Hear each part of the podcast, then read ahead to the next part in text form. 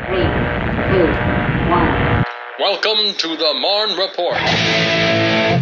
All right, what's up, Fort Stewart? This is Jenny, and I'm here with Lauren Dorr from Housing as part of our PCS podcast series. And Lauren, introduce yourself, please. Hi, my name is Lauren Dorr, and I'm the community manager over here with Fort Stewart Family Homes. And what we're going to talk about today is, and I'm sure this is a topic that everyone's going to be super interested in, what do you need to know PCSing into and out of Fort Stewart regarding housing? Lauren, let's start with PCSing in. What do soldiers need to know? So, when you're PCSing in, as soon as you know that you're going to PCS somewhere, even if you do not have any orders, get that application in. That application is going to be key. That's going to get you on that waiting list. And you're going to keep moving up that wait list. We just can't offer you a home until we get all the documentation needed um, to be able to give you that home. But as soon as you know you're coming to Fort Stewart or any installation, put that application in so you can get you on that wait list. You can keep moving up until you get here. How do they get to that application? They can either give us a call at 912 408 2480 or they can go on fortstewartfamilyhomes.com and you can go to the Fort Stewart um, website, the base website. You can get to us from there as well. Perfect. So, guys, what she's saying is do not wait for hard copy orders. Once you know you are on assignment, contact that housing office. And what we've seen throughout this PCS podcast series is do not wait. Once you know you're on assignment, start getting your stuff together, put your housing applications in. Lauren, let's talk about pets for a minute. What if I'm PCSing to Fort Stewart and I've got three dogs? So it is a two pet policy, and that's not just our policy, that's the base policy as well. Um, so if you do have three pets and they are there for a medical reason or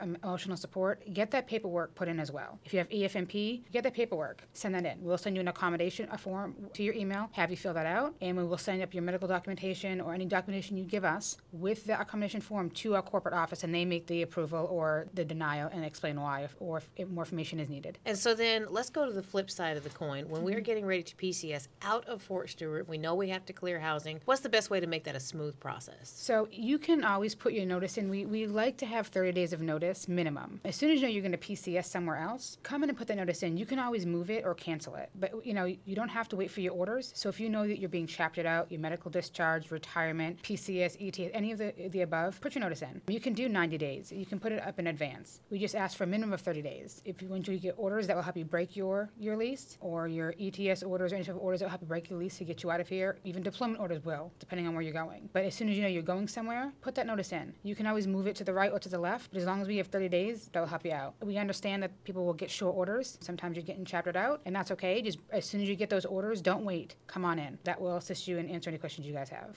Okay. And what happens if, let's say, my husband decides he's going to go to Korea or Germany or somewhere unaccompanied, and I'm going to hang back with the kids and stay in housing? What do we need to do for a situation like that? So if you choose to stay in housing while your husband's deployed or going to Korea or any type of um, hardship tour, you know, we definitely want, we'd like you to stay. At our, we, don't, we, we don't want you to disrupt your life. If you want to stay with us, you know, all we ask for is retention of quarters paperwork. And the surgeon will pick up that paperwork and go have his command fill it out, basically signing saying, hey, we want them to stay in the house. We're, we're co-signing saying we know he's going to have to clear to go to this duty station, but we know he's staying here and he's coming back here afterwards for X amount of time. And we'll, we'll do a pre-inspection. We'll make sure there's no significant damage to the home. And then we'll sign off allowing you to stay in that home while your soldier's gone. Okay, great. And do spouses need power of attorneys or should they have them in that scenario? Yes, I would say yes because if we can't get a hold of the soldier, he or she cannot make any decisions. We have to wait for that soldier to get back in contact with us. So we, you, you can get a special power of attorney. You can go right to JAG, and they have many different power of attorneys to choose from. And you can state what you want on there for your spouse to have POA for.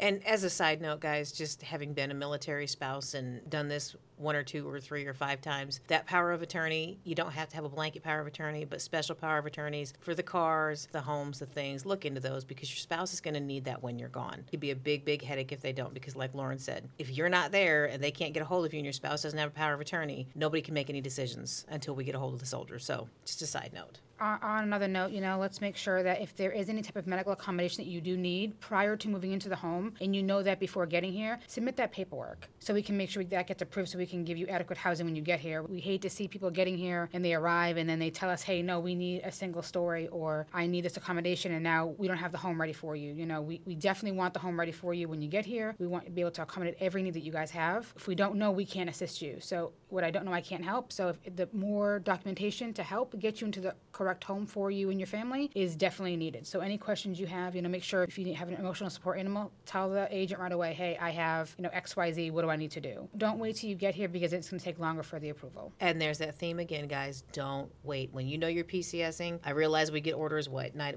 we've had them 30 days out Yeah, before. If you wait until 30 days out, may the odds be ever in your favor. I'm saying, you know, if we- that- Good luck to you. That happened coming here. So I, thankfully, the agent that I had found us a home pretty quickly, but it wasn't during PCS season, so that was. That worked out in It did, it See, did. the odds were in her favor, it but was, doesn't always work out It that doesn't way. usually work out. 20 years in, it doesn't usually work out. So Well, all right, Lauren, is there anything else you want people to know before we sign off today? just if you know you're PCSing out of here, I can't speak for every installation, but make sure you at least put that application in. You know, we hate to see anybody leave. Our housing want people to stay forever and ever, amen. But if you know you're leaving, please contact that installation as soon as you know that you have PCS orders, just so that way you can get on their wait list as well. We want to make sure that you are you, you have a home as soon as possible for you and your family, so it's a smooth transition. So it's not just for us; it's for everybody else. Make sure you just do you know contact them and say, hey, what do I need to move in? That way you're not waiting for a long time in a hotel when you get to your new duty station. Oh, yeah, because that's always a fun life. Yeah, animals, kids. Nope.